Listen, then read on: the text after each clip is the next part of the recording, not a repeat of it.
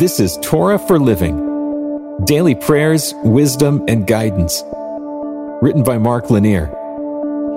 If you're not familiar with it, the Torah is the first five books of the Bible Genesis through Deuteronomy.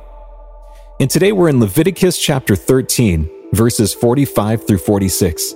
The leprous person who has the disease shall wear torn clothes and let the hair of his head hang loose. And he shall cover his upper lip and cry out, Unclean, unclean. He shall remain unclean as long as he has the disease. When it was determined that someone suffered from a contagious disease, the process God put in place had that person quarantined from interacting with the larger community. When the sick person was near someone who was well, the sick person was supposed to cry out, Unclean, unclean. The law required that the person was to say it twice, emphasizing that it was to be loud and clear. This would allow the person who was well not to come into the contagion zone. Because the person shouted unclean, it is common for readers of the text to spiritualize these instructions. It's also common for the reader to limit these instructions to the disease of leprosy. I think both of these approaches are missing a significant mark.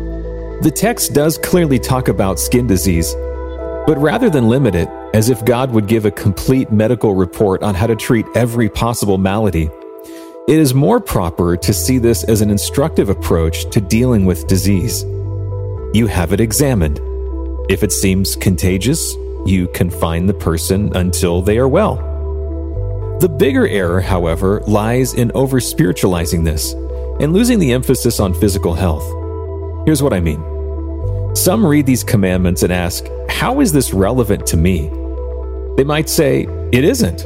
Or they might say, Well, the leper had a physical malady, but we have a spiritual malady that makes us unclean in a spiritual sense. There is a validity to seeing an analogy to the spiritual world, and that is done in coming devotions. But if we only see it relevant there, we miss a first level of application. God really had concern over the physical health of his people. If we fail to note that God is concerned with the whole person, we risk minimizing an entire area of our lives. We think there is more merit to praying than to eating right. We think that attending church or synagogue is more important than attending to our physical needs. We think that telling the beggar on the street God loves you is more important than helping the beggar find sustenance. God is concerned with the whole person, and we should be as well. True spirituality addresses the whole human. We know it's important to teach our children knowing about God. It's also important to teach them knowing about eating right, exercising, and taking care of themselves. So let's pray together. Lord, help me find the balance in this life. May I never fail to address how you wish me to live, both spiritually and physically.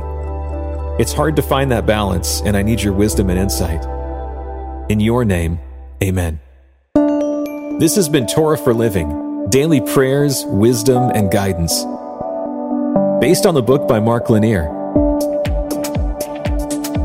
You can hear even more podcasts, watch videos, and read blogs and devotionals that we hope will help connect you even more deeply with God right now at hopeondemand.com. This podcast is made possible by a partnership with Mark Lanier and the Lanier Theological Library. Thank you for listening.